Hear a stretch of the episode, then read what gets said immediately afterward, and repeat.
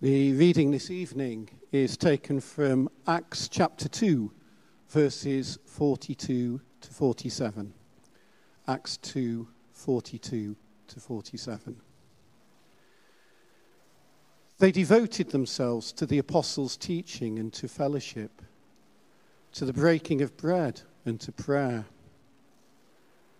Everyone was filled with awe at the many wonders and signs performed by the apostles. All the believers were together and had everything in common. They sold property and possessions to give to anyone who had need. Every day they continued to meet together in the temple courts. They broke bread in their homes and ate together with glad and sincere hearts, praising God and enjoying the favor of all the people. And the Lord added to their number daily those who were being saved. This is the word of the Lord. Sorry, I got tangled up in my mask. Um, okay, here we go. So I've got some. I'm going to make you do some work tonight uh, because uh, I've had a long day, and maybe you have too. I want you first of all to imagine that you're going down the high street uh, here in Winchester, and you're stopping and you, you're just sort of talking to people that you don't know, and you're saying to them, Give me two words that describe the church in Winchester. Uh, so let's make it realistic. So, so I'm not, you don't have, to, have to be nice words, they don't have to be words that would please the vicar, but the, what kind of words to describe the church in Winchester do you think you would hear from people that you stopped in the street? Let's keep it clean, uh, but kind of just, but you know, what kind of things might they be saying? Just turn to the two or three people around you and just maybe come up between you with two, three, four words that people might use to describe the church.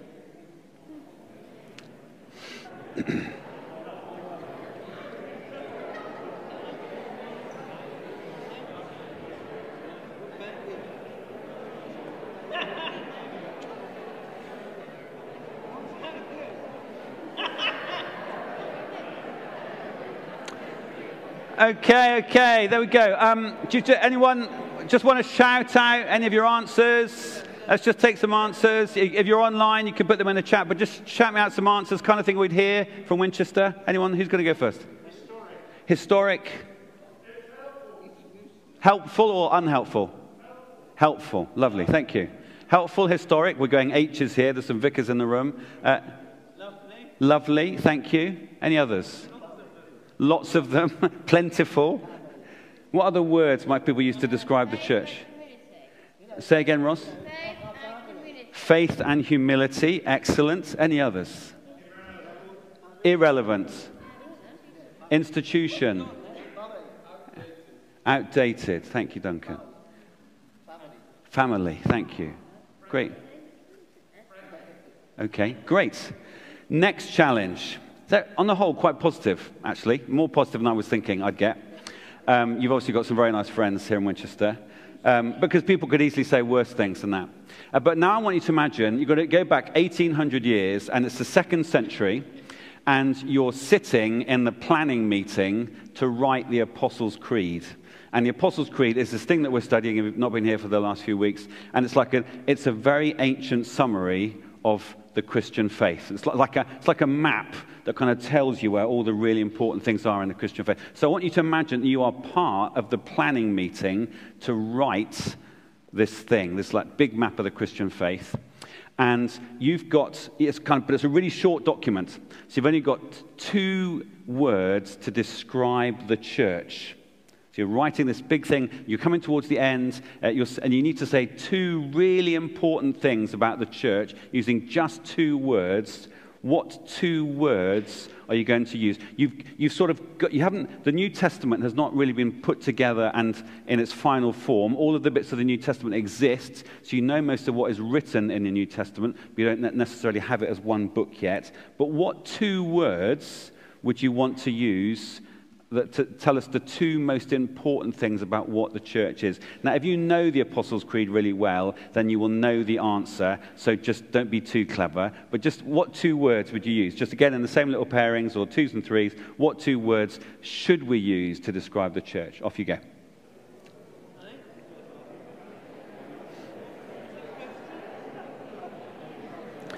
Andrew, so I imagine you're in the, you're kind of. you're writing a little document for everybody to read about what the church is. What two words would you want to use?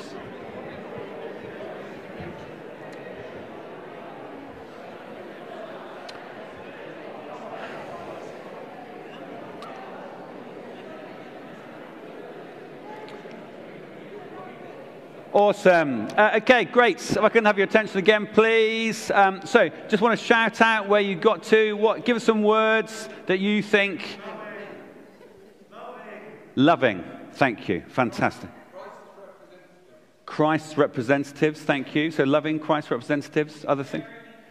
Sharing and caring. Thank you very much, John. Uh, baptism and communion. Baptism and communion. Thank you, Ross. Excellent answers. Something purpose. Gives purpose. Thank you. Sorry. Um, any others? Mission of God. That's three, but I'll, you can. Yeah. Christ's body. Thank you. Any others? Something in worship. Com- community, unity and worship. Awesome. Um, thank you. Let me tell you what the two words were that they choose. They chose. So this is kind of 1800 years ago, and they're, they're thinking of a sentence that they can put in the Apostles' Creed. They've talked about God the Creator and said, you know, that's where it all begins. They've talked about the, the fact that that God has shown himself through history in some really important ways as the person that created the world, as the person who, uh, in the form of Jesus, uh, became a human being, lived this beautiful life, uh, eventually taught amazing things, did amazing things, but died on the cross, uh, was dead, was buried, but rose again he talked about the, the people talked about the Holy Spirit as uh, the, God's gift to us now. Those of us who are living uh, after Jesus, uh, as, as, so we can experience the intimacy and the power of God. And then they get uh, to talking about us, the church, and they use two words uh, to describe what they think uh, the church is, the two most important things about it. The first word is holy, and the second word is Catholic.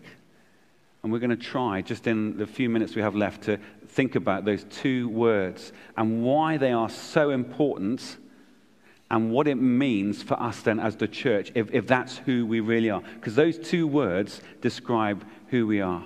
Let's start with that first one. The first word is holy.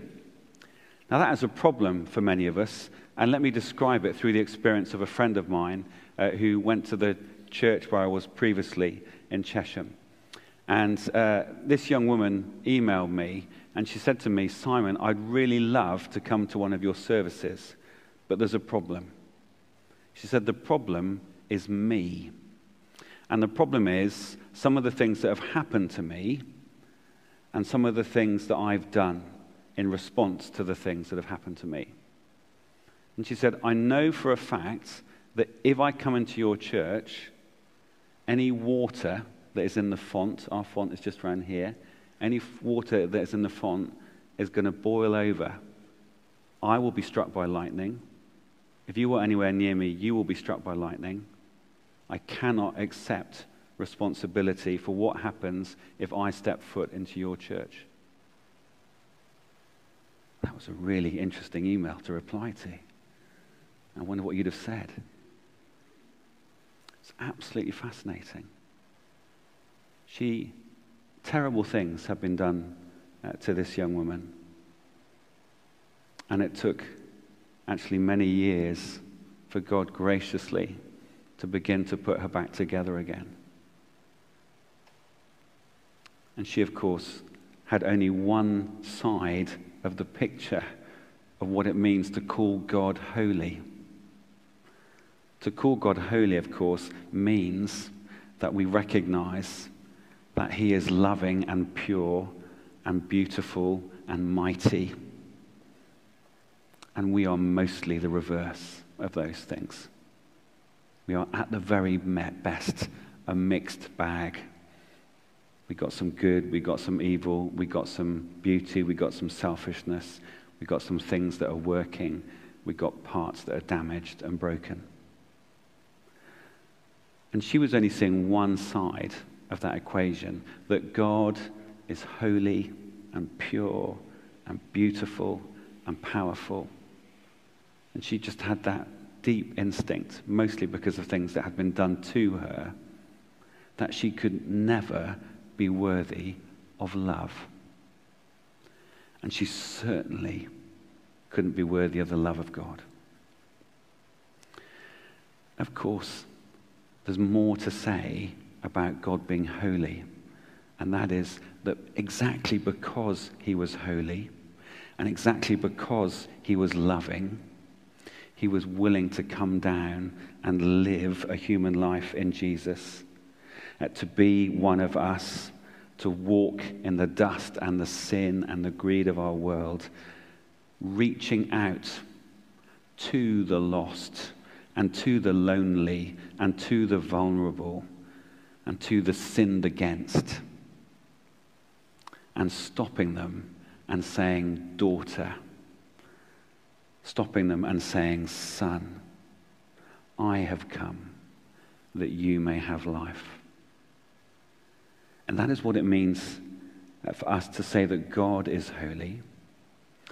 And for us to say the church is holy is simply the next step. And the next step is to say that we are all on a journey of becoming more like Jesus Christ. The word holy, what it really means, in, in the sense that we're using it here, is something that has been set apart for God, something that has been given over 100% uh, to God. Now, back in the day, uh, know it doesn't happen anymore, uh, people uh, of my dad's generation used to talk about wearing their Sunday best. And what that meant was you had a special set of clothes that was just for wearing on Sunday. And when my dad was growing up, he absolutely swears this is true. The only day of the week he wore a pair of underpants was on Sunday because wearing underpants was part of your Sunday best. It was such a special day that you got to wear pants as well as everything else. Isn't it amazing how far we've come since then? I wear a pair of pants every day. exactly, yes. But those were things was, those were clothes that were really special. They were set aside for important occasions. And so if your mum found you climbing a tree or playing football in your Sunday best, then there was trouble. Some of you may have bits of jewelry, uh, bracelets, rings, necklaces, other things like that, again, that are, that are special. Uh, this is a wedding ring that Naomi gave me 29 years ago. If you said to me, Simon, could I borrow your wedding ring just for a couple of days? Um, I'd say, absolutely not. There's loads of things that I would lend you, but I'm not lending you my wedding ring because Naomi gave me this, and it's a symbol of uh, the unending love uh, that we have for each other before God. This is special, it's different. This is uh, about me and Naomi, not about anybody else. For us to say the church is holy is to recognize that it, it's set apart for God. It's to do God's work in the world. It's to be about His business. It's to be about His purposes. We're not here for us. It's not a social club. It's not a place to pick up, you know, people. It's not a place to have fun, although we do have fun. It's a place that is set aside for God to worship, to learn, to encourage one another, and then to serve out in this community. So to say the church is holy is to do two things is both to recognize that God is holy and calls us to holiness and is bringing each of us on that journey where the broken bits inside us the gnarly bits inside us, the rebellious bits inside us, are slowly over time quietened and pacified and won over by love and by beauty. But the second thing is that it's to remind us that we're not about our business, we're about God's business. We serve Him, we worship Him, we treasure uh, all that he has to tell us. That's the first word that Christians 1800 years ago chose to describe the church. The church is holy. The second word that they chose to use was the word Catholic. Now, to our modern English ears, this does sound a bit strange uh, because to our ears, Catholic sounds like one part of the church, and it's not even this part of the church. Uh, the word Catholic, as it was originally used, had, had a different meaning. And we just, I just want to explore that with you uh, really quickly. Uh, I just want to say before I do that we here at Christ Church have the most amazing and cordial and loving friendships uh, with the other churches here in our city, uh, including Father Mark uh, and the congregation, the Catholic congregations here in this city. And Father Mark and I, a group of about 12 or 15 ministers, we meet together every week. we pray for each other. we discuss at length uh, the people from our congregations that we'd like to swap with each other. Um, uh, no, we don't, no, no, we don't. We don't. We don't. We don't. And rarely, sometimes. Okay, just okay. But you know, we love each other, and we acknowledge some of the things that we see a bit differently. But we know uh, that we have each other's backs, and we can pray for each other, uh, understanding uh, some of the pressures that each of us is experiencing in leading a church. So I want to say that. To say the church is Catholic is saying two things. The first thing that it's saying, uh, Catholic uh, means is all about, is a bit, we could use the word universal or global. So to say the church is Catholic means to say it's a big global thing and not a small local thing. That's really important for us to remember. The church is a big global family, not a small local club. And that's what it means to say that we believe that the church is Catholic. And so that's why here at Christ Church, we love both working with other churches here in Winchester, but also we love all the connections that we have across the world uh, with individuals serving in different places, uh, but also some of the organizations like Tearfund and Open Doors. And those two in particular have been really important to me this last six months, as, as, of course we've been thinking a lot about COP26 and what it means uh, for our world uh, to achieve climate justice.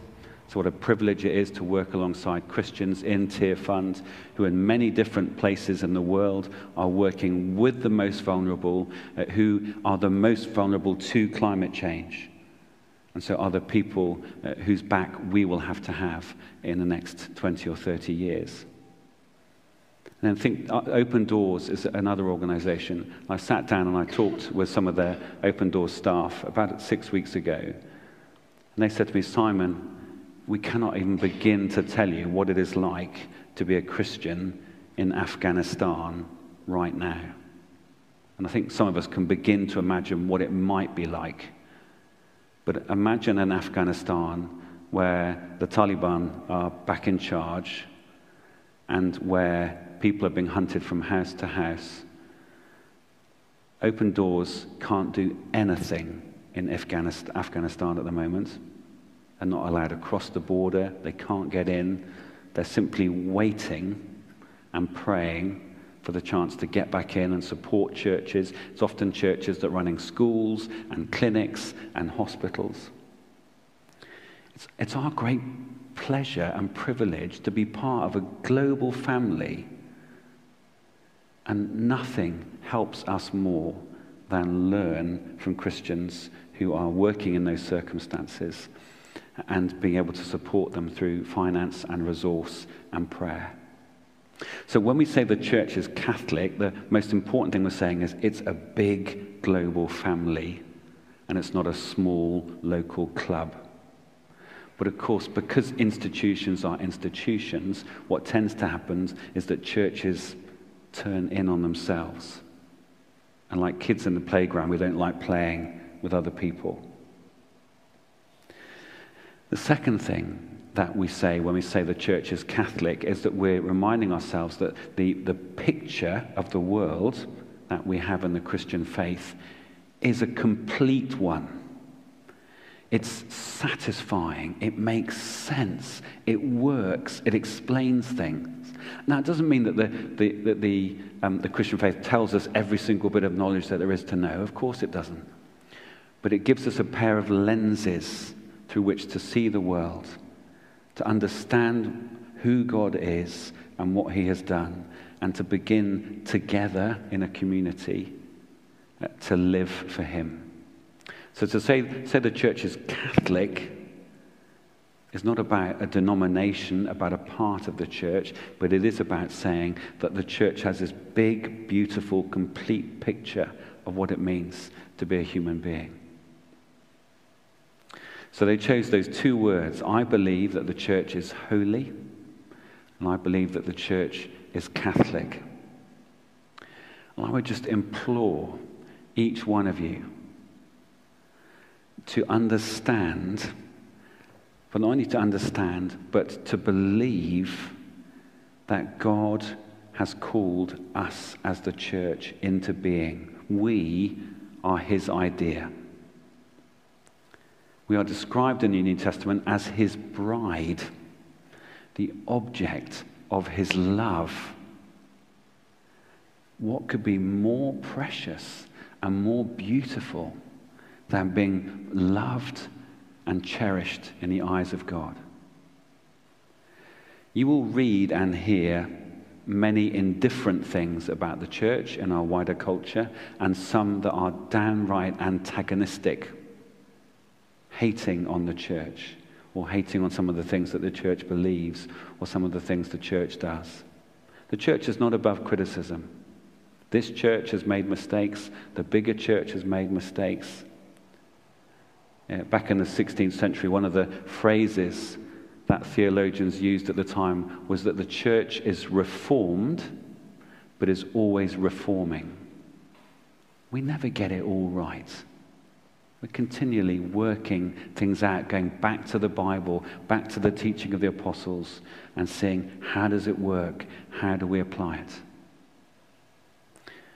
But we are called as the church of Christ and the second beautiful image that uh, is used of the church, as well as being the bride, is that we are the body. We are one part here at Christ Church of a city-wide body of Christ, of a country-wide body of Christ, of a global uh, body of Christ. And please don't let people make you think that the church is rubbish or that somehow you have to be ashamed of it. I became a Christian through the love of people who went to a local church. And they treated me differently. And they spoke to me in a different way. And they showed me an entirely different side of life that I had no idea existed.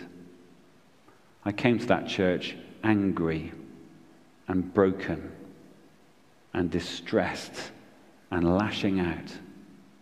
And it was through the love of Christian people that I began to see the glory and the beauty of God. The same is true of this friend that I was talking about at the start. If she was here today, she'd be well embarrassed because she doesn't like the limelight. But she'd be the first person to say, God has taken me quite a few steps since then She'd also say there's quite a few more steps that need to be taken. But we, as the church, are a community of the broken. But we're a community of the broken that is being restored. And we're a community of the broken that is being restored by the love and the grace of Jesus Christ. I, for one, cannot think on earth of a more beautiful and a more exciting thing to be a part of. And that broken body of people who are being made new in Christ and who are being called to go out into our world and to bring beauty into the darkness, to bring light into the places of fear. Don't let anybody make you embarrassed to be a member of the church Of course, we face our failings. But the church is God's gift in our creation. And I believe in it. And I hope that you do too. Amen.